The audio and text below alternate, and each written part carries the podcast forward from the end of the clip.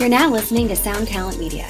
Check out more shows at soundtalentmedia.com and I covered nationally, but like a lot of times I always say that a lot of our radio regionals, they were married or they had families. And on the weekends, when there would be like an Ozzfest and there would be a bunch of, we would have six bands on Ozzfest and there'd be meet and greets and promotions and, and roadie for a day and stuff like that. They would be like, they would tell our boss, Dave, like, Dave, Amy doesn't have kids. Can she go out and cover that first? We have our kids this weekend. And my boss would be like, you want to go out? I'd be like, yeah, I loved it. I would be like, I had to make sure that Zakk Wylde would sign his guitars or that Corey Taylor and Joey would be ready for their meet and greets. And there were times when it was like, I'll, I'll put on a mask if I can't find these guys and go do it because I'm as tall as Joey or whatever. But that is fucking hysterical. It's true. I mean, I, could, I, I, th- I, think I had a two hour conversation thinking that you were Joey one time. Uh, yeah, I know. I, I know. I know. I, I double for him. Um, I'm his doppelganger. Ladies and gentlemen, I'm Benny Goodman, and welcome to another episode of 2020.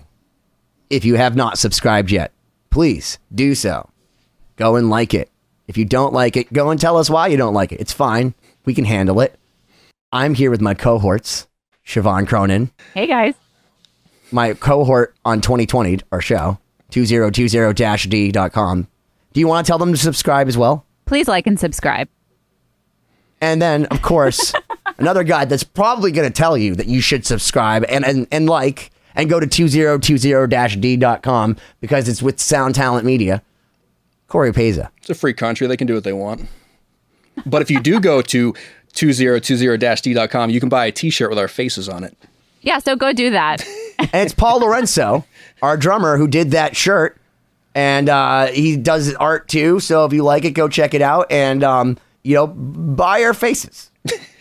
So this week we have a really special guest. Speaking of that, speaking of PR and marketing ourselves and telling people to subscribe, yeah. we have an amazing guest, Amy Sciarretto, who comes to talk to us about all She's things awesome.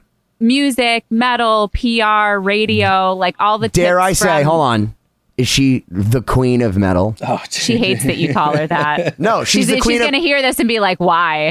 no, you want to know why? Because she didn't say it. If she like, if she was the self-proclaimed queen of metal, like that's obnoxious. But the that's how cool she is. That somebody else actually proclaimed her that, and that and she's that annoyed like, by oh, it. Yeah, yeah, I think that that's awesome. Because you want to know what? If I was the queen of metal, I would still go by it. I bet you Angel Vivaldi's like I I thought I was a queen. You'd put that in your bio on Instagram if that was. I you. absolutely yeah, would. You would wear that like a badge. Hashtag fabulous. but uh, no, Amy's amazing. She's had such in a like a long uh, and and well known career in, in the industry. She worked with bands like. Uh, she got Killswitch. She has All That Remains. She has Starset, which is always cool because we get to. Uh, They're mysterious. To, you know, worlds are colliding here. Do you guys Yeah. work in mysterious ways, like God? like, are you a flood that kills a bunch of people, but you were just mysterious? Oh my gosh. No, I mean the list of people she's worked with was it was amazing to hear how many people she referenced. I'm like and she's so young. It's like how how did you have time in your life to work with this many people? Yeah, and it just kind of goes to show you that she's lived it from the beginning, right out of high school, got into the industry, and without giving too much away, it's just a really great story. And especially this episode, we get to hear, you know, how, how she became, you know, this this this it girl in this. There's a reason why she's where she is, and it's because she worked really hard and she w- walked uphill both ways in the cold and the heat by herself because she wanted it, and that's metal. This is Amy. Check it out.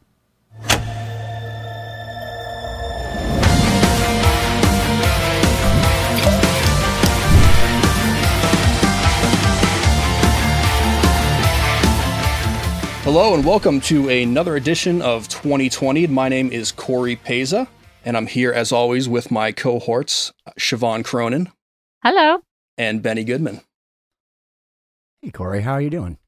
Doing great, Ben. That was a very polite response. You always appreciate savor the moment right when you've been introduced. you like always wait a second, yet every other time you'd love to just jump in. Yeah, we have a, Sometimes you just got to be relaxed. you are you are not that often relaxed, but I'm glad that you're relaxed on these shows sometimes for a little bit.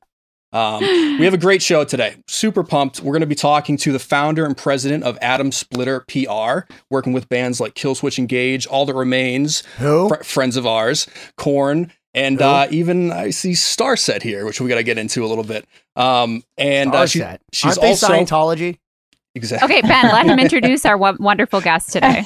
She's also an extremely accomplished rock journalist, writing for publications like Revolver, Alternative Press, Guitar World, and a whole lot more. I She's queen of like- metal. yes, Queen of Metal, oh, and so we're very, very happy to welcome Amy Sciarretto. Hi, thanks for having me.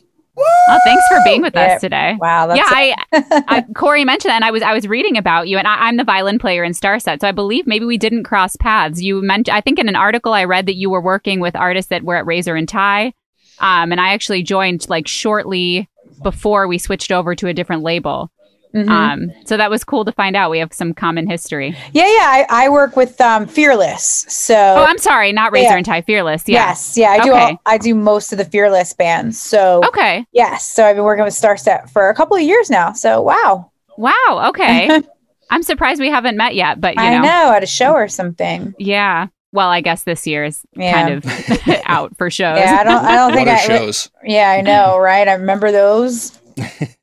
So, Amy, why don't you just give us a little, little more background about yourself? Talk about you know your company and and what you do, you know, on a daily basis. Sure. Uh, well, I worked at Roadrunner Records for a really long time, and then I um, started my own company, which is Atom Splitter PR. And I, after I left Roadrunner, um, a lot of the Roadrunner bands came with me: Killswitch, Gojira, Machine Head. I still was working with them, and I actually still work with Roadrunner, um, uh, like as in like I'm like a sub, like um, an extension of their PR department, and I have been since I left, and I love it. It's a great team, and you know, it's my family, so I still do that. But um, I started my own company in 2000 and the end of 2012, early 2013, I think it was, and I basically. Um, you know, uh, was working with some of the other Roadrunner bands, and I was trying to figure out what I was going to do next. And then it just started snowballing from there, where a lot of, you know, managers or labels that I had worked with or had written about their bands were coming to me and like, hey, I have this project and need you on it. And it just like snowballed from there. Uh, within six months of starting it, I needed an assistant because it was just that busy and I never expected it. And had I known it would take off the way it did, I probably would have done it sooner because it was a lot more lucrative than you know um, than any other job I ever had. Um, but I was also never the kind of person that's like, oh my god, I want to like deal with business administration and stuff like that. So I basically. Um, you know the company's been growing ever since exponentially. Every year is our best year yet. So um, we're very blessed and very lucky. We work with amazing bands. It's not just me it's me uh, mike tim seth and we have always have interns. Uh, right now we have caitlin and, and uh, monique who are amazing. So it's uh, it takes a village you know to do everything that we're doing and to handle all the bands that we handle. Um, but we basically handle all press aspects uh, for all the bands that we handle. You know, the Pretty Reckless, we have I Prevail, we have uh, In This Moment, Trivium, Killswitch, uh, Al, you know, uh, ton, tons and tons of bands that we work with, and um, you know, on a pretty much daily basis, just making sure that their press profile continues to grow, continues to develop, and continues to get better. how does someone end up in PR versus, you know, like I'm curious about your background growing up. Obviously, you're a music lover. How did you find your way into the world of marketing, PR, and working with artists? I basically, um, you know, was a, a music fan like really from a young age. Like a lot of my friends, their first concert was always like Ozzfest or or Lollapalooza or you know Mayhem or Warp Tour. And my first concert were like Kiss and ACDC when I was still single digits in age because I had really Your cool parents parents. are awesome yeah, I did. I had really cool parents. When, when I because first they met Bri- wanted the best for you and they gave you the best. Yeah, I wanted the best. I got I got the best. But like seriously, when I met Brian Johnson from ACDC for the first time at an event um, that Elektra, his label, had had sponsored when I was still writing, um, I told him I said like you know I saw ACDC when I was like six, and he like kissed me on the forehead. He said your parents are fucking crazy, and that's awesome. but uh, you know, my oldest brother was a huge music fan, and he used to um, sit in his room and he would let me put a headset on with him and we would listen to like vinyl records, all Kiss, ACDC, you know, um, uh, Journey and and Aldo Nova and Joan Jett and stuff like that. So I was really influenced at a very young age to like music, to love music. It was like a real big part of my life. Like some people listen to music and then some people it's part of your life. Like I was going to concerts, I was wearing the t-shirts. I mean, I have a picture of myself when I was four years old wearing a Kiss t-shirt. Well, I have a very was- important question. I'm sorry to interrupt, Sure. but No, we had our, our drummer Paul Lorenzo on, and he loves Paul Stanley's banter on stage. In fact, there's I don't know if you've seen it, but on YouTube there's like a 48 minute mashup of almost all the bootlegged banter of Paul Stanley on stage because it's some of the best. Is there eh, having seen Kiss? Is there anything you've heard him say that you just said to yourself, "That's this is why I love Kiss"? No, never. It's it's because he's reading it off a teleprompter. You know, that's a, I- it's it's it's rehearsed. Thank I, you, I could never.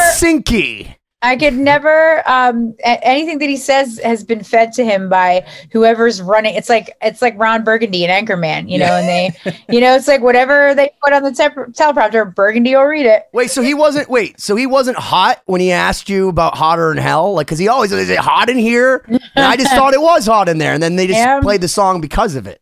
I think it's that's for all the guys in the front row. I guess. Okay. That can't see the guys in the front row. There's no Simmons will disagree. yeah, well, true, true. They're all backstage waiting for him. You, so you grew up loving music and obviously Yeah. attending concerts. So it, at what point did it occur to you that this might be a career, or what, was it sort of organic the growth into that? Um, yeah, no, well, I always used to watch MTV when they actually played videos. You know, I would um want to be the per like I would watch the VMAs every year and I loved it. I looked forward to it. I'd be like, oh my God. And you would sometimes when they would like cut to a commercial, you would be able to see people running backstage with headsets on like this and the clipboards.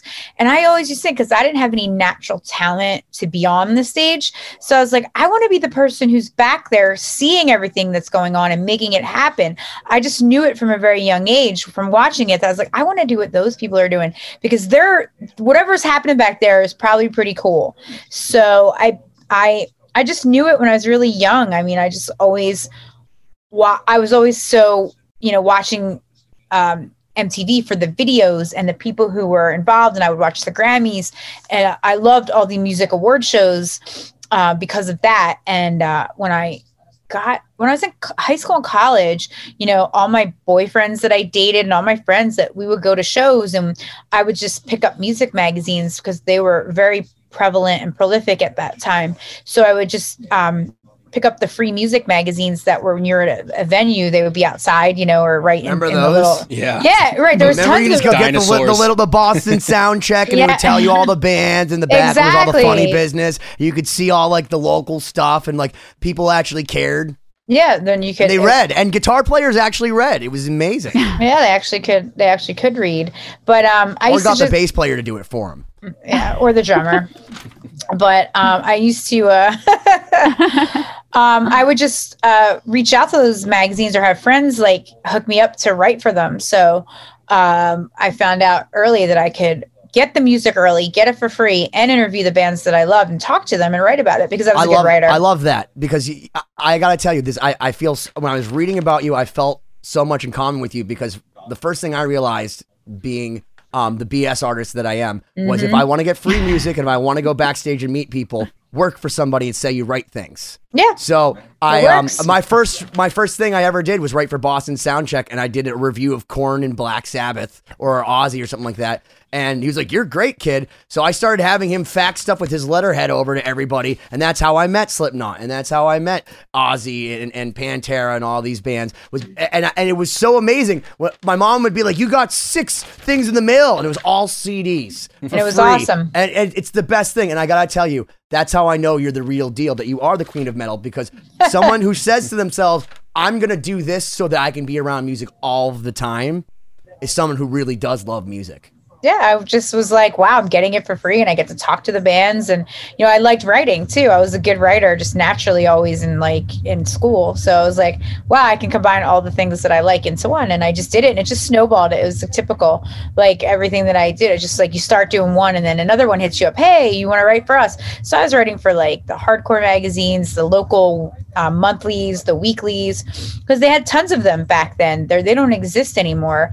Um, but that was the only way you could find out about bands and get to know things was by reading them in magazines. So um, that's what I used to do. And it just spiraled and I would always uh, take on new magazines. And then I started getting paid for the things that I was writing too. So I was like, wow, I can get paid and get it all for free. It was like, wow, I don't, you know, all my friends in high school and college, they were like going out partying and going to bars. And I was like, I'm just going to go over to Philly because I grew up right outside of Philly. I'm going to go over to the Troc and go see, uh, you know, Fear Factory. And I'm going to go see all the opening bands because I wound up loving all those bands too or writing about them. So, uh, I just knew really young, and I always wanted to do that. And when I got to college, you know, I ran the college radio station, I ran the school paper, did the music section, I interned, um, and I just kept looking for more magazines to write for.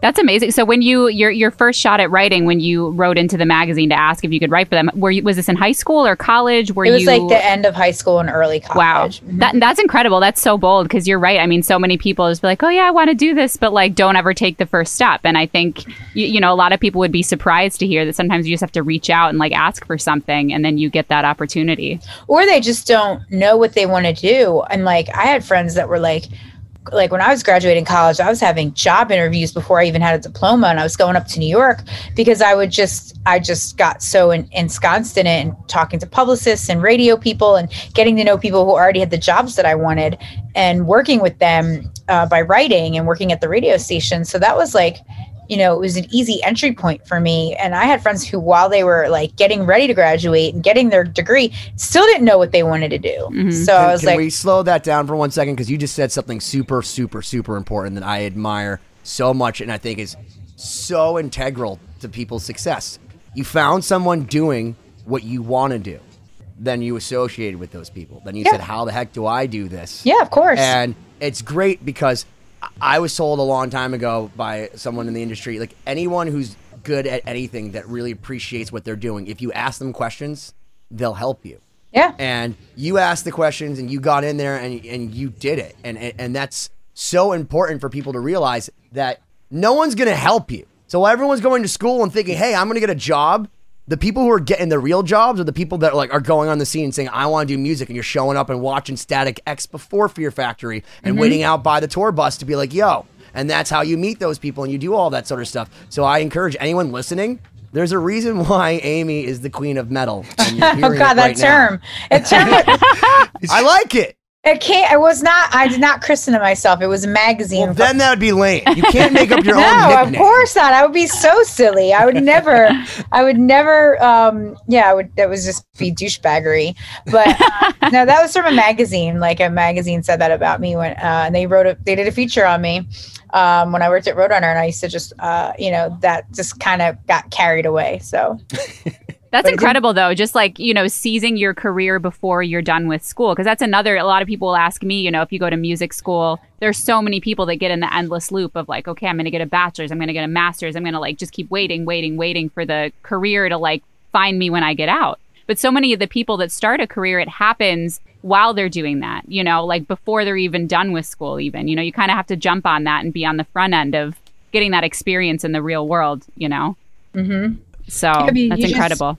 you, Out in Gen Pop. yeah, right. Exactly. So I just didn't, you know, I just knew what I wanted to do. I, I, I never like, it was never wavering. It was never like, oh, maybe I want to do this or this. I, I was just completely, you know, headstrong, ambitious, and like convinced that that's what I was going to do. And I made it happen. I mean, when I got my first job out of college was CMJ, um, and I uh, I wanted to work there so bad because I, I it was the like the intersection of all the things I loved. It was the music industry. It was music industry trade magazine, and I wanted to you know work in the music business and be a writer. So that was I could write about the music business. I mean, how perfect is that? And write about music at the same time and almost like I, I remember when I, I interviewed for the job there uh, when I was getting out of college, like the, the they showed me the stack of resumes that they got for the editorial assistant position, and it was like as tall as I was, you know. And I don't know how I got that job. I was just persistent, you know. They they took forever to make a decision. There was two editorial assistant positions,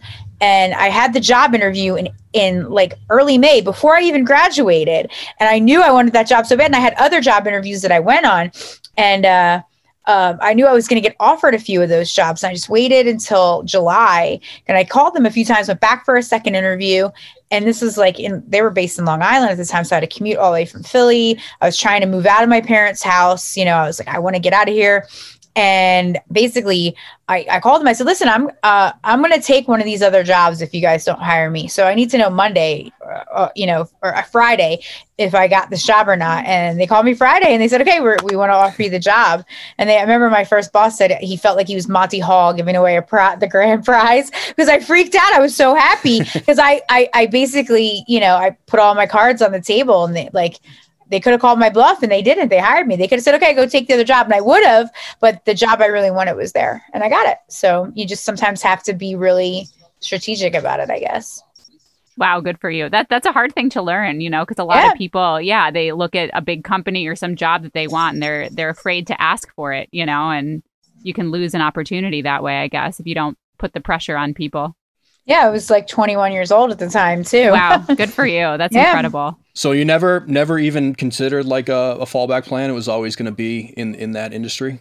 Yeah, no. My dad would sometimes awesome. say, you know, maybe you need to like consider getting a full time job, like doing all that other stuff on the side and still still still pursuing it. I was like, no, I'm not going to do that. And if I had to, I would have, but because I could always still do it on the side because you could write, you know, that's like a you could do that as, as a hobby. As someone who did that and and and put like music as like my side hustle for 10 years and worked at like a 9 to 5, uh, you made the right choice.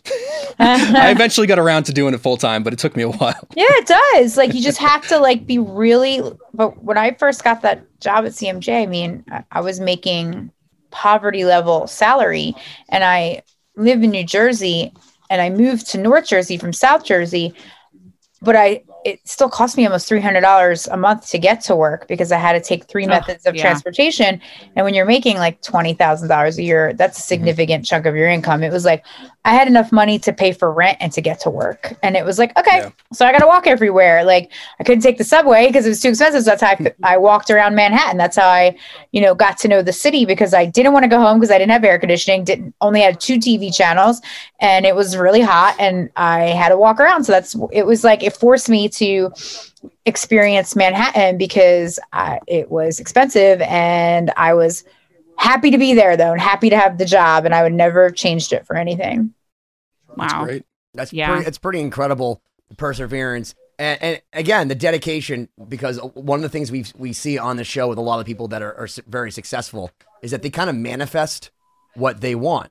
And everything from like, you know, you listening to your ACDC records to like meeting Brian Johnson and getting a kiss on the forehead mm-hmm. to going to, to New York and not having enough money to do anything else, but you're fucking there and that's mm-hmm. what matters. And you made it happen. And now you know, like uh, the bands that you work with are like my mixtape. Mm-hmm. You know, and, and, and that's an amazing thing that people should realize because you know, I know what. Sometimes just being there, like it's getting out of bed, is nine tenths of the battle. And the fact that you're willing to walk there and you're willing to do it, like it's called paying your dues. And I feel like maybe I'm just becoming an old curmudgeon, but I feel like there's a whole new generation where everyone expects that it's just going to happen overnight, or they're just going to be handed it, or it's going to be an easy decision. Go work for this insane amount of money doing this best thing, and here's your dream job. When the truth is, is like you got to eat a bunch of shit before you get to the caviar.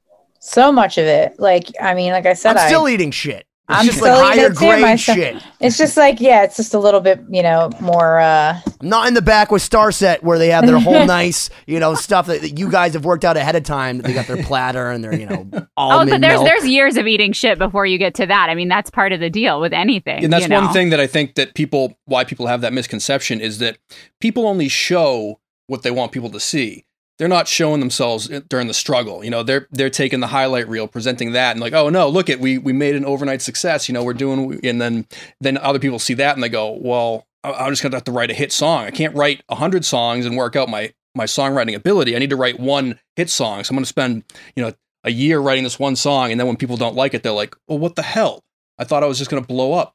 Well, I think that, yeah. I think it was the guy, somebody. I think it was somebody from the Mighty Mighty Bosstones who said it. Like, it was an overnight success. Well, it was probably a really long, hard, and sleepless night, and it's true. Yeah. You know, nobody just stepped like, you know, you eat shit, you don't step in it. Well, it, well, one of my favorite things that our our benefactor Scott Benson, who uh, by the way, is part of our sponsor, our band Lost Symphony, which is technically the reason we're doing this. Amy, we do this because we have to pivot in a world where you can't travel because of the COVIDs. We're now going to do the this. COVIDs.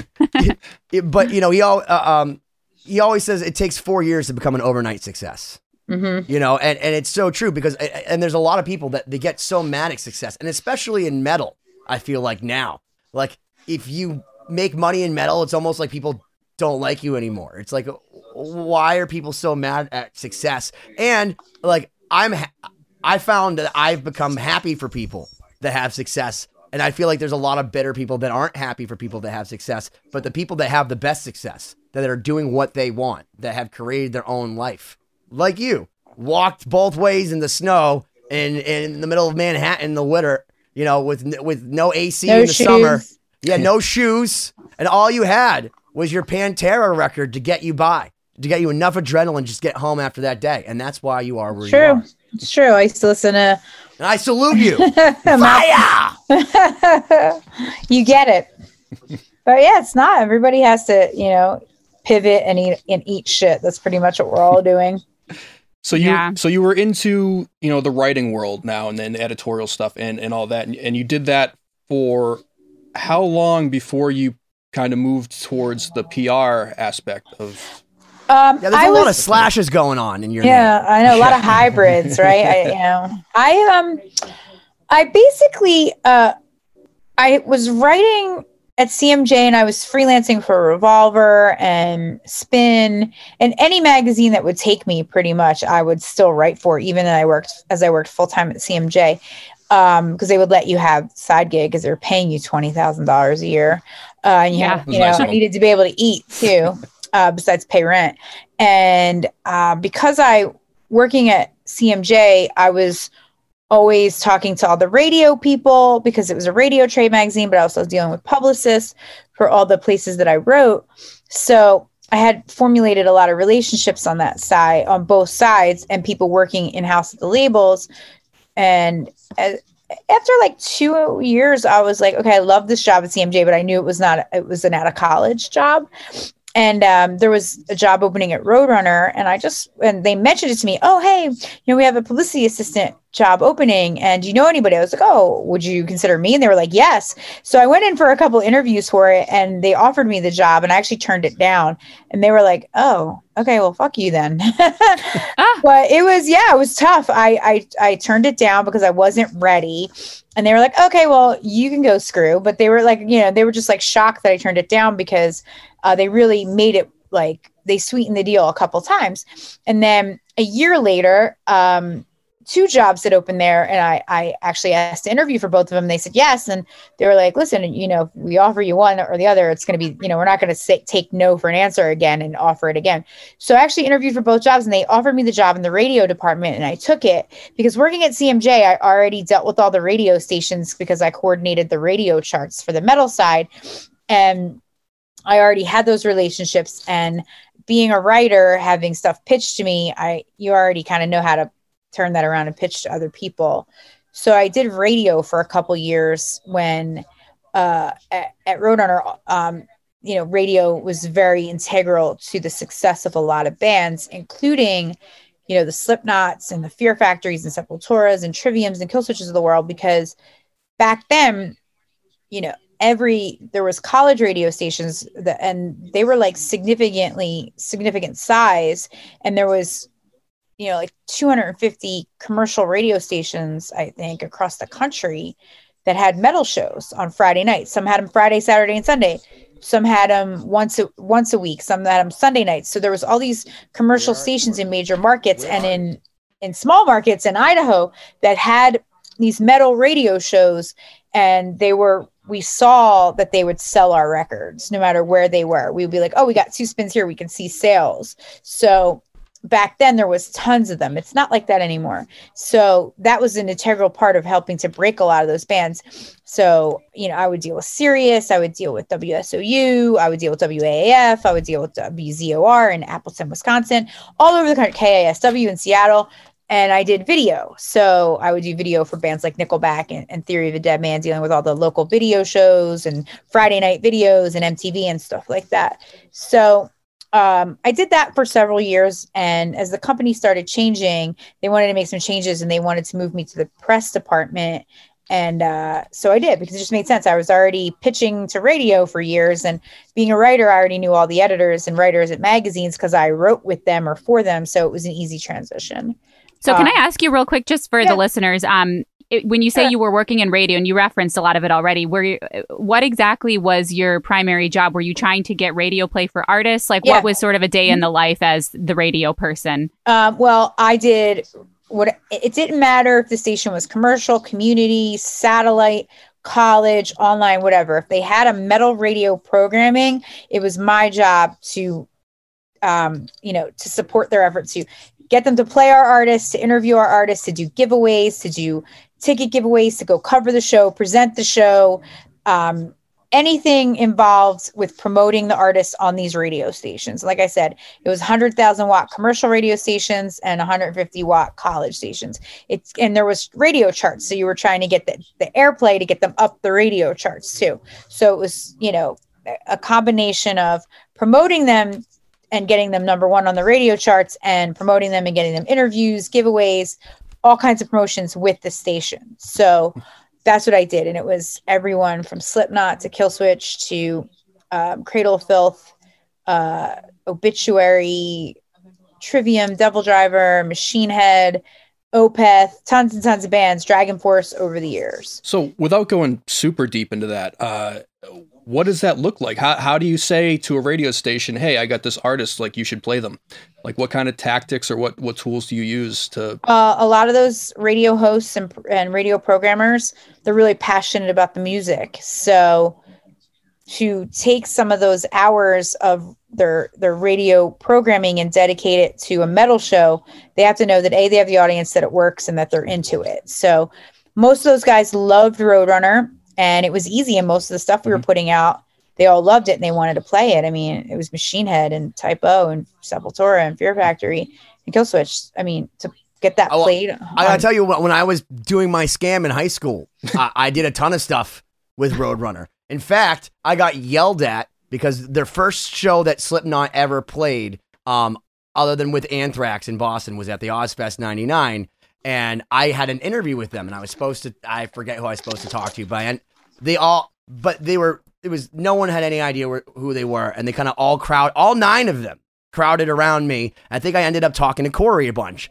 But apparently he was like blowing out his vocal fol- folds or something like that on the first tour. And he wasn't allowed to talk. He wasn't supposed to talk, but he just You started talking yeah. to me. He just started talking to me because he was mad, mad cool, and he invited me on the bus because I was that loser kid that brought my back my guitar backstage, and I had them all sign it. And two or three of them weren't wearing masks. And somehow it got back to Maria Gonzalez, who worked at Roadrunner at the time. Oh yeah, I worked with her for many years. Yeah, super, super cool, and we laugh about this now. But I came both days of the show, and the next day, oh my god, I got yelled at. Like they, you saw them without mask. How dare you go on the bus? and like, meanwhile, I'm like 15 or 16. It made me cry because I'm like, wait, Whoa, I- you have tear what- ducts? I know, right? Not anymore. Listen, they're long gone. Like that. But, but then I was. I was sensitive. I was. ver- It's my emo phase. You were okay? you Give me a were sensitive, Ben. I get uh, that. I, know, get that. Right. So I, I went back the next day and I was like, Corey, I'm so sorry. I didn't mean to look at you without a mask and you guys are great. And but and he- he was like, dude, like you're cool and blah, blah, blah. like and he like actually I think he called back the label and was like, Why are you picking on this kid? And like he had my back, but like I remember like I, I saw them without masks and I had no idea how big of a deal it was because who knew that Slipknot was going to be the biggest band ever? But I can tell you, when Maria sent me their first unmixed song, a bounce from Ross Robinson's, um, you know, computer or whatever, that had eyeless and surfacing on it. I called my buddy Dan Hartwell, who we just had on the show, who ran a local festival, and I said, I know the band that you need to book. And I went backstage and from the tour bus, convinced them to play this festival in Boston called Locobazooka. And by the time they came, and I think they played for free or whatever, we covered their expenses, they were the biggest band on the show. Yeah, sounds like you guys lucked out there. Or I have good ears and I knew that they were badass. Right, the right, first- right. The first thing I said is, that's fucking drums? Joey Jordison blew my mind. Like there was the ang- I said, "What are they so angry about?" And I remember seeing them. I still have pictures from that first show, and I, it was literally the first time I was like, okay, not only does it make sense to have this many people on stage, but like I'm tired watching a band. It's like how you feel after a Slayer show listening to a band and having your mm-hmm. eyebrows singed off. Slipknot made me like in my soul feel that. They do that. they have that effect on people. But going back, I mean, it, I think a lot of people don't realize the incredible importance of, of radio and radio play and how much effort and how many people you have to team around to make something like that work, you know? So, I mean, it, it's so interesting to hear from your perspective, like what, what all goes into that and getting songs played on the radio and how you help artists, you know, kind of accomplish that. Yeah, it was a lot of fun. I actually really I loved it because um, the radio department was big and we had regionals that were covering different chunks of the country. Like the New York regional would cover like Maine to like Virginia, and then there would be somebody covering the Southwest region. Then there would be somebody on the West Coast. And I covered nationally, but like a lot of times I always say that a lot of our radio regionals, they were married or they had families. And on the weekends, when there would be like an Ozzfest and there would be a bunch of, we would have six bands on Ozzfest and there'd be meet and greets and promotions and, and roadie for a day and stuff like that. They would be like, they would tell our boss, Dave, like, Dave, Amy doesn't, Amy's like young and she, Amy doesn't have kids. Can she go out and cover that first? We have our kids this weekend. And my boss would be like, you want to go out? I'd be like, yeah, I loved it. I would be like, I had to make sure that Zakk Wylde would sign his guitars or that Corey Taylor and Joey would be ready for their meet and greets. And there were times when it was like, I'll, I'll put on a mask if I can't find these guys and go do it because I'm as tall as Joey or whatever. But That is fucking hysterical. it was true. I mean, I could. I, I, th- I think I had a two-hour conversation thinking that you were Joey one time. You, yeah, I know. I, I know. I know. I, I double for him. Um, I'm his doppelganger. but um, you know, I used to No, love you're it. not. As, you're you're much better looking than Joey Jordison. Just say. Well, we love him. He was. Oh, I love Joey too, but but he's he. It's not. He's not Tom Cruise. He's Yeah. the greatest freaking metal drummer. Plays that's guitar okay. Mm-hmm. like a motherfucker. Never stops. I give him that. I'm not beautiful, but I can play piano. You know what I mean? Like we have all of our have our moments. yeah, you have your you have your qu- your qualities. Um, but yeah, I loved it. My it mom was, says. um, and all the listeners say it too. But uh, yeah, it was I, I, I was the most fun I ever had. You know, I was young. I was uh, I, I loved it. I loved getting to meet all the radio programmers at the radio stations and you, like making the bands do the stuff they needed to do. And a lot of times it was tough because they're you know they're they're on tour. They're they want to go have fun. They got other things going on.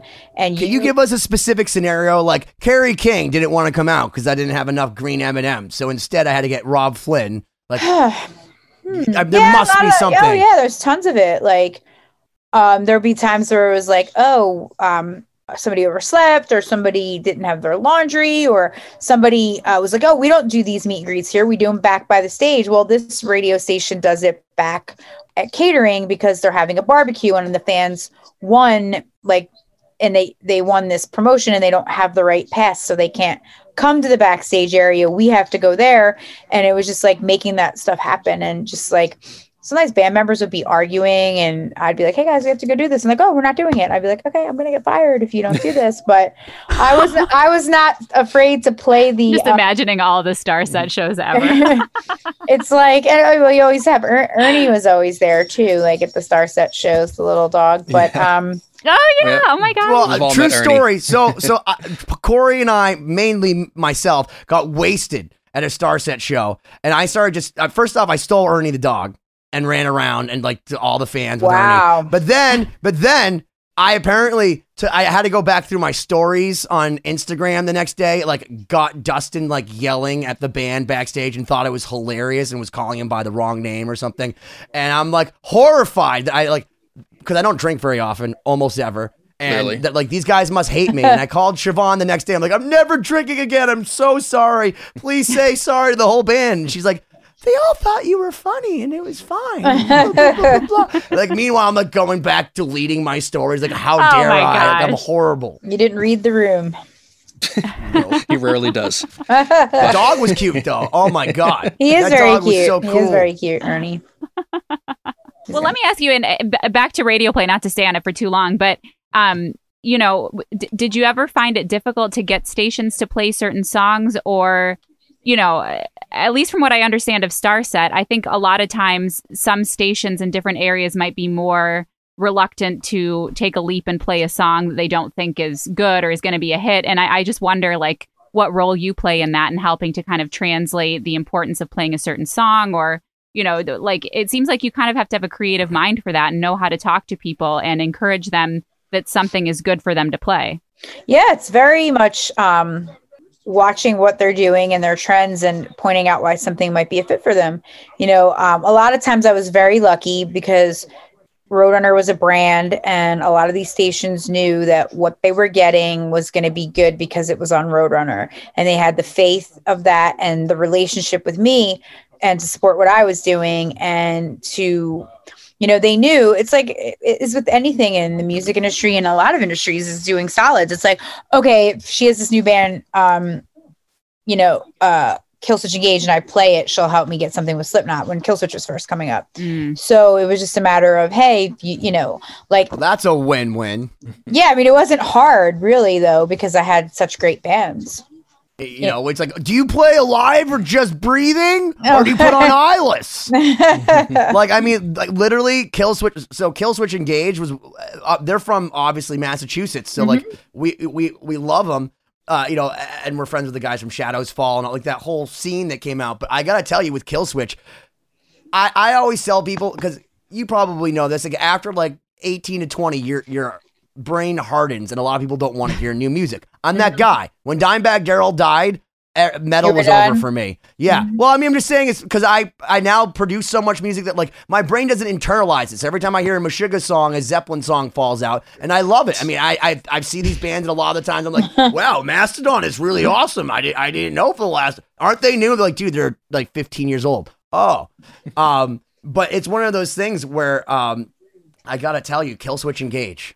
When I heard them, eh, I said to myself, this might be my favorite band and every single time I see them live, I still say to myself, this might be my favorite band. And in fact, I'm also a huge fan of the Kemper for guitars, and they're the greatest demo of that Kemper, the, the guitar thing that they do, because the first time I ever heard 2,000 people totally quiet was when Killswitch Engage was like, did it, did it, did it, and then they stopped, and their noise gate hit in, and the whole stage was quiet. And I was like, holy shit. Everyone was quiet for at least one second for 2,000 people. And Killswitch Engage, I gotta tell you, from Boston, it, they make me so happy. And of course, as a loser, I, I, you know, people are always like, "Do you like Jesse or do you like Howard?" And then to see both of them on a song together, I'm like, if they can be friends and cool, can't we all just get along? Truth. It is. It's that's just the cliche to even ask when people are like, "Oh, who do you like better, Jesse or Howard?" It's like it's two totally different sounds and two totally yeah. different styles. Do you like ass or tits, man? You know, like, like exactly. They're both good in their own ways. I agree. You would uh, having worked with all of with both with incarnations. Yeah. yeah. I don't work with any ass or tits. totally nothing down there. Just just a, just a slit. A little a little while ago, you mentioned that uh, you know that you had like the the relationship with some of these uh, program directors and music directors and stuff, and that that helped kind of facilitate the you know letting them know they could trust your you know not only the um, Roadrunner but your recommendations and stuff like that. Can you talk a little bit about, especially in, a, in an industry like yours and and, and ours in a, in a bigger sense, how important those relationships and developing them early on uh, and maintaining them throughout your career has been? I, I feel like it's always really important um, to nurture your relationships and take care of people because people will remember that. It's like one hand washes the other. You're always you know it, it doesn't cost me anything to do somebody a favor when i can. Um if there if i can do it i will there's certain things i can't make happen because i have there's limitations. And if a band is only going to do certain things uh, and they have set criteria that's that's the best that can be done. Uh, but if i can make something happen or hook something up i will and a lot of times um, that's just really important because people will remember that because I you might need something as well, you know. So you have to like hold on one second. I'm sorry, something keeps popping up on my.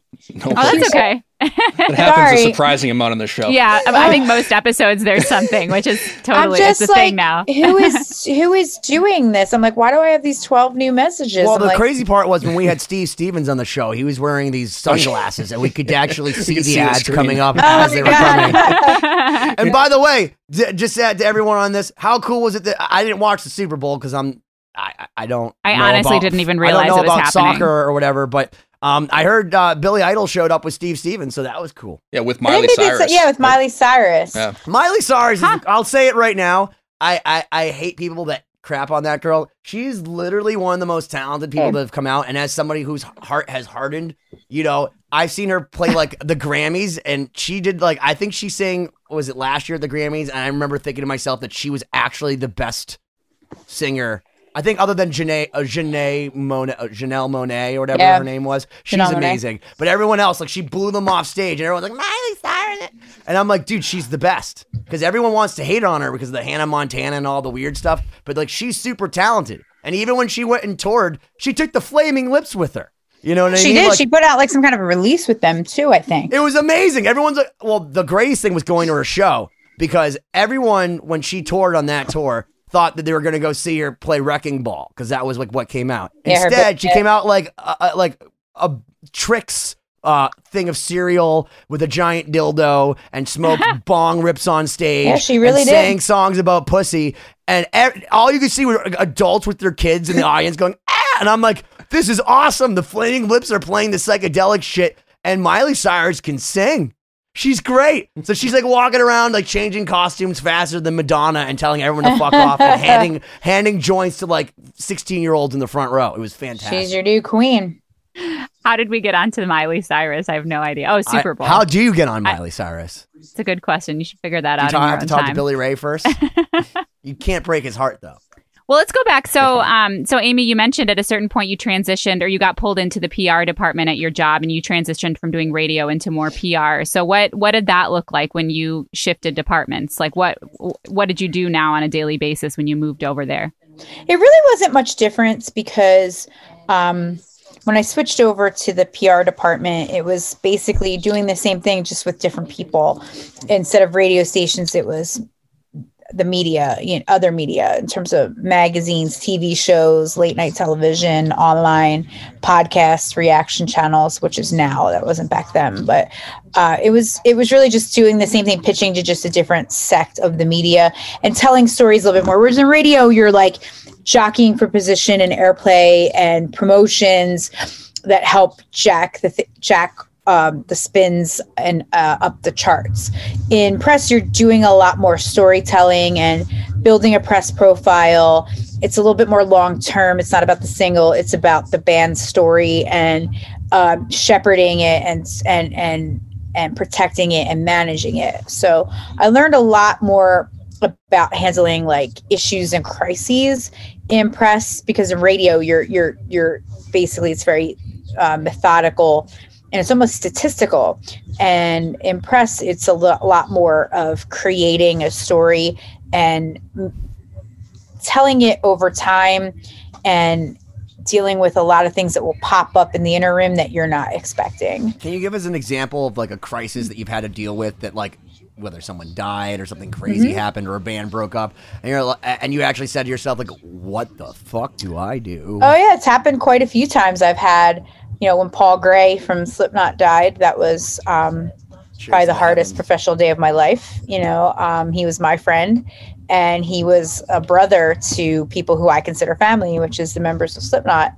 And uh, that was really hard when that happened because it was like I had to be a professional, represent the band to the media, and also represent the company um, in helping the band navigate getting the news out and and the press conference that they had in Iowa, and also dealing with my own grief and my own sadness and watching people that I really cared about um, struggle with. Hold on, stop going there, babe. My sorry, my dog is like trying to go Aw. like by like utility room. I don't even know why, babe. Stop it. Because you're on a podcast and, and your dog's 2020ing you. I know. He, I'm surprised he hasn't come over to try to get on the screen. Um, he'll probably pop over here in a few minutes. Good, we encourage it. I know he should be. Who let the dogs out, Amy? I know, who? You. Higgs, come here. You. You want to come over here? Come on. Um, he'll pop over here in a second. That's so But- cute. um, yeah, it was when Kyle from We Came as Romans died. That was also really difficult because at that point it was like so, like the media that didn't cover We Came as Romans were covering his death, Hmm. like TMZ and, and Yeah. major media. And it's because when somebody dies, people click, they want to see about it, and just dealing. But those people were always really respectful, and Let me ask you about Paul, uh, uh, for example. Can you tell us something that maybe our listeners or viewers don't know that maybe Paul would want people to know about him? That like you know, now that this has all happened and it's all over, that you can share with us so we can bring him to life for a moment again. Um, oh, the, just the thing about him was that um, he used to do a lot of the uh, the legwork and a lot of the heavy lifting for me for Slipknot because you know Joey and Corey and Clown at the time they were the the ones that everybody wants and that only the biggest level of the media would get. And but we would also have tons of the core media that still um, we wanted their support and needed it and Paul did a lot of that. He he Is that why I always got Paul for the interviews? yeah because you didn't matter. No, I'm just kidding. he was all, by the way, he was always Tell so him how it sweet is. and wonderful to me. He was always- And I- it broke my heart. I mean, obviously, I can't pretend I was even close to friends with him, but like he he literally went. Though all those guys went so far out of their way every single time I've met them. You know, even up until like I think a summer ago, where the last time they came around, they were they're just the sweetest guys. And when Paul.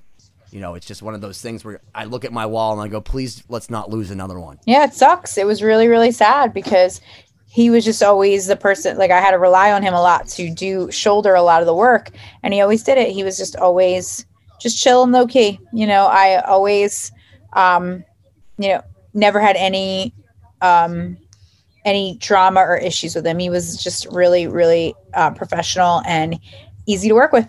You know, and he made my job easier, which I always appreciated because it might look like a fun job, it, and it is, and it looks glamorous and sexy and fun all the time. It's not because you basically are, are dealing with creative people who are very, very sensitive and precious and particular about their art, and they should be. And you're helping get that out into the world, and you're helping shape how people perceive them. And sometimes it that's not easy because you're dealing with somebody who creative people tend to just be more emotionally fragile and emotionally, you know, just um, you Go know, on. yeah, um, just where you know handling that you have to kind of like make sure that you know how to process that and be a lot of different things for them whether it's publicists therapists you know um, just you have to be able to listen and you have to be able to act even faster Wait, the guy that wrote listen. "Fuck it all, fuck this world, fuck Yep. everything that you stand for" is sensitive. I would never. most sensitive guessed. guy i've ever met corey taylor No, no, I'm I'm joking. Like, in fact, he's such a. If anyone hasn't heard, he's such a great orator. I, mean, I remember going and seeing him just talk, and the guy's hilarious and has a million stories to tell. And um, man, his lyrics. I remember. I, it's it's one of those things that I remember again being a, a kid and reading Slipknot lyrics, just kind of like Nine Inch Nails, and going, even if I don't like this music or not, like these lyrics are badass and mad. They are. And he but he's really he is an emotional guy. You know, he I've had some really powerful moments with him over the years and he's awesome. You know, I never have any com- you know, he was always the type that would go the extra mile and, and was amazing to work with. Can you give us any specifics on that? Like one time I remember we had a bunch of press um set up, a bunch of phoners and uh, he missed like three of them and I, I couldn't get a hold of him and he finally called me back because it was at the office and i was connected to connect all his phoners and he was like ames i'm so sorry. He's like me and griffey fell asleep this was when his son griffin was a baby. He goes listen Aw. i know i wasted some people's time so every person that i had an interview schedule with i'll give him 15 extra minutes. I mean he didn't have to do that. He's corey fucking taylor and he did it. And these were big interviews but he still because he wanted to let the people know that he was sorry. Like it was just a sweet thing. He fell asleep with his son, but he wanted to let them know that he valued their time and he valued that they were willing to reschedule with him. He's like, everybody gets 15 extra minutes. And there's a guy who didn't have 15 minute extra minutes to give three interviews. So Yeah. and that Oh, that incredible. that value that makes somebody like me who's got to be like oh my god i can't get corey on the phone but hey he's just uh, we're gonna you know he's he's taking care of something an emergency you have to like think Yeah. on your feet and not lose the interviewer and not lose the media but not lose the relationship with the artist so you want to keep them all copacetic so if you have to kind of get creative in that you, you have to so Yeah, it seems like it's a balancing act at times. Um, yeah, has- you're has there- serving two masters always, and that's never. You're oh, somebody's always going to be unhappy. Um, and speaking of that, it- when you don't have to, to name names or anything, but have you run into the, the opposite where you don't have someone like Corey Taylor who maybe makes your job 10 times more difficult because of their, their attitude? And you can name names. It's totally okay if you'd like to. well, I won't name names because it won't be okay for me. But I'm lucky. Um, excuse me, pardon me. Um, I'm very lucky that most of my guys and girls are easy to work with, and they and they they respect um, other people's time and the stuff that we. But there's times when sh- life and shit happens, or things go off the rails, or somebody's just in a bad mood and doesn't want to do something that you've set up for them, and it, it sucks, but you just kind of have to like, you know, reboot, hit the hit the hit the reset button, recalibrate, and just make it happen and move forward. Because if you just get stuck getting mad about it, or hey, you can't miss this interview. Well, can you uh, tell Corey that he missed the interview tonight, so yeah. we get 15 mm-hmm. minutes with him? I'll text him right now. Okay, thanks. Sure. No worries. no, but I mean, people like you are so incredibly important, and that's you've said so many interesting things that you know, just being such an integral part of like crafting the story and being on the journey with so many artists, you know, and that's like something that so many people underestimate is that it's one thing to have great musical ideas or a great lyric or, you know, you're a sensitive person, you want to share something with the world, but you do often need that like really steady person to be there alongside you to help navigate you through all the different things that come flying at you. And it's, it's so many people don't get to see that behind the scenes element of it, you know? No, they don't. Like a lot of times, like a lot of my family doesn't understand what they what I do and they just think it's fun and going to concerts and they don't understand it's like, well, when I got six people yelling at me, tell me I'm not doing this, or I'm busy, or I gotta go find this, or my girlfriend's here, or I'm hanging out with this girl, or things are happening. Uh, or you know that somebody's running late or somebody's passes in here and the band's going on stage and you have together and everybody's late. It's not as like it, it they don't it's not all fun and games. It's like mm-hmm. a lot of times you have to think on your feet and just make something out of nothing or make something seem like what it's not. It's just like one of the trade secrets i guess. Yeah, yeah. it's oh um it's so it seems especially in your in your current position you're also you have the responsibility of you know the outward face of a lot of these artists uh like how how you know serious is that for you and and how do you make sure that you're always um, putting the best foot forward for these artists, even when you have a lot on your docket, because you have a you know very successful company with a lot of bands on it. Yeah, we basically, I mean, I always protect the artist. We'll always, you know, make sure that they're represented correctly and that we're putting them in the best light. But if certain things happen, you know, we still work to protect the artist, get everything, you know, get the information, get the plan, get the strategy going. But it's all like we're not going to, you know, there's a situation where it's like an artist can do something to ruin a media relationship. And it's like you have to kind of like be the like save both, you know, mm-hmm. and, and mm-hmm. that requires thinking on your feet. Do you have, um, like, I guess, I don't want to say like fire drills or, or do you have like a, a prepared, um, response set up for certain situations uh, that may come up often, or are you you know are you are you always reactive when you know you have to tackle something? Not always super serious, but just how I guess how do you um, run the day to day and prepare for things that come up? Well, yes, it, a lot of things are reactive, and you can't prepare for them because you have to think on your feet with them. But then there's certain things where it could be something as basic as, as people not understanding that like a press strategy can be not doing press. I have two front people who um, maintain mystique and make people want them even more by doing very little press. And a lot of times people will come to me and be like, I want to interview this person. I say, I'm sorry, they're not available. And they're like, Well, did you even ask? I don't need to ask because long before you ever emailed me months and months ago, I had a conversation with the artist and their manager and said, Here's what we want to do. Here's our strategy. Here's who we can talk to. Here's who we're not going to talk to. And here's why.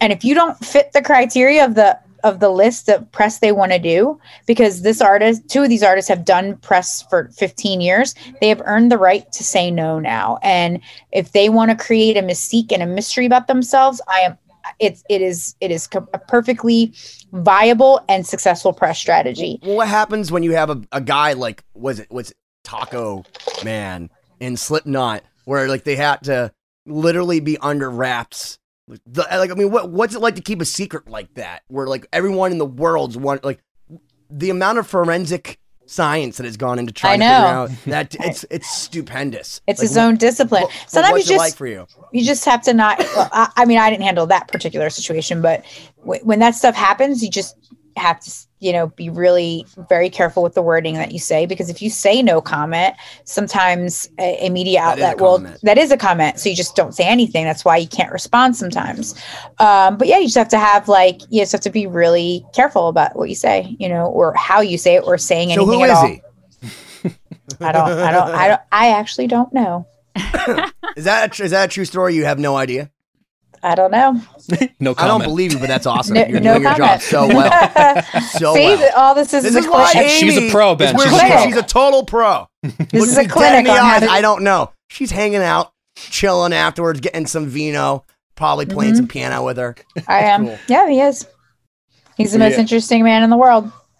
We've, we've got a few minutes left in, in this first episode, uh, and and we hope that you'll join us for a second. But uh, and and I think in the second one, I, I I'd, I'd love to get some more, maybe some like some tips and tricks that you've learned along the way for people that are not just establishing a brand or, or band, but also any kind of brand, and and how they can put themselves out there. Um, but we don't quite have time to dive into that right now. Um, I guess so. Before we get into that, what else you know do you do with your time outside of uh, the the PR world? Well, I always tell people it, is a, a lifestyle more so than it is a job. Like it does eat into the weekends, eh, late hours, early hours, and that's fine because, like I always say, a lot of my friends, um, they have jobs that they hate, and that's why they have to go to happy hour. I'm not a big drinker, so uh, you know I wouldn't, I don't relate to that, but I get why they would have to go to happy hour after a shitty day at work and just get drunk to let go. I never have that. I mean, I might be working till 10 o'clock that night at a show, but I never feel like I hate my fucking job. Well, ever. if you go I ne- see Yeah. Machine Head and Yeah, they're playing exactly. the Burning Red, Yeah. why, that is happy hour. Yeah, it literally like- is happy okay. hour for me. Like, what the fuck do you need to do? And I'll tell you this: when I, I was blessed enough to go see Type O and hang out with those guys, uh, I, I, Peter Steele drank enough for everybody. That He guy did. went through like three bottles of A wine, wine, yeah, in a show, a and he might have been guy. six foot Wow. nineteen, which is fine. But like, I don't know how any human being could consume that amount of alcohol and still play Christian woman for ten minutes and be fine. he had a hollow leg, I guess, but, um, but yeah, it's, um, Is that what Pantera were writing about? He is hollow as I, was that a Peter yeah, Steele homage? I think it was. I think it was. Okay. Because you're the you're, you're the I'm queen of just metal, so I have to just find it from the real source. I'm just lying, or maybe I'm not. well, that's the job of PR, right? Half the time it- it's just a lie for them. It's for a good cause. You say lie, we say spin. do you say white lie or do you say black lie because it's metal? Um, we say spin. There you go. How you, But all aren't they- about how you spin it. Oh, just like the magazine.com. Yes, true. So, Amy, before before we first off ask you to come back, if, if you'll be kind enough, what can people who are listening and watching do to find out more about you? I know you have a blog. I know that you talk about fashion, all kinds of cool stuff. I did, So yeah. If, if if they don't have the attention span to come back this next later this week because they're morons. Tell Maybe them they how they can find out right now and get some instant gratification. No, they probably hate me. Okay, it's Uh, about okay. me, Amy. It's You're not about you. They hate me. We're gonna have to release a turn off. second. We'll release a second version with your mic muted. I know. We'll just mu- we'll just erase you out. Um, Get, take out all the coughing. um, where people can find like well about the company would be atomsplitterpr.com, but I'm also on all socials, Instagram, Facebook. Um, I followed you. under, under my name. Did you? I did. Oh, I'm gonna have to look. I was gonna go like some of your stuff so you would follow me gonna back follow and be you one of right those now. creeps. But it's it's it- it's really hard though. It's at the Benny Goodman. So if you're confused, if there's a Benny Goodman one, Isn't that's there a not me. comedian named Benny Goodman or something? It sounds like There a, was a clarinet player. He was the Oh, king okay. of swing. the king of the I am swing. neither a king nor do I swing. Okay, but I but- do sing, sing, sing. Oh, look at that. You got a good. You got good delivery. So we'll have some links to, to your sites. Um, Thank you. And uh, we appreciate you coming on for this first hour. Oh, I, I, think- had a good time.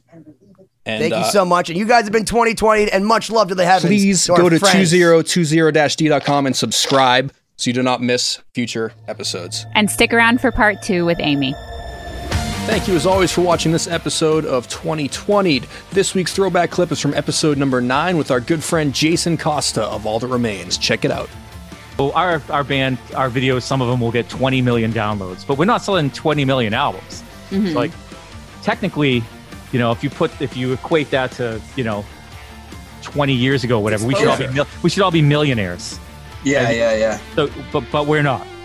You know, we make a decent living. It's like uh, a good business good. We're working for a good business. We get the corner office with the window. You know, Yeah. that's, that's I mean that's what it is now for bands at that echelon. But there are still like bigger echelons that are around. Like Five Finger Death mm-hmm. Punch, those guys make tons of money. You know, and it's mm-hmm. just I, Yeah. I feel like it's maybe it's harder, I guess, to move echelons. Like to Sure. go from Yeah. the band in the van to the band in the bus, and then the mm-hmm. band in the bus to the band with, you know, the buses and the trailers to bring your stage show with you.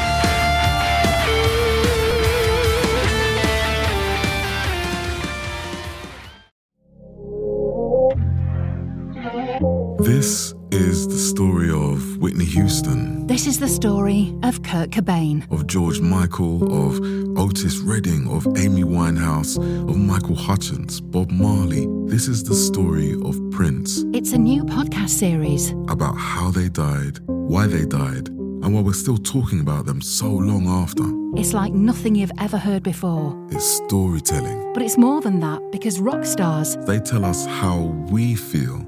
They change our mood, they change the clothes we wear, the people we hang out with. the way we remember things. It's them who give us those ludicrous moments, the ones where you're Jumping around, singing your heart out, feeling understood. And it's those moments we'll help you remember, the ones you're thinking about right now. That feeling That feeling. is coming soon from Crowd Network. Just search for Death of a Rock Star on your podcast app. and subscribe now.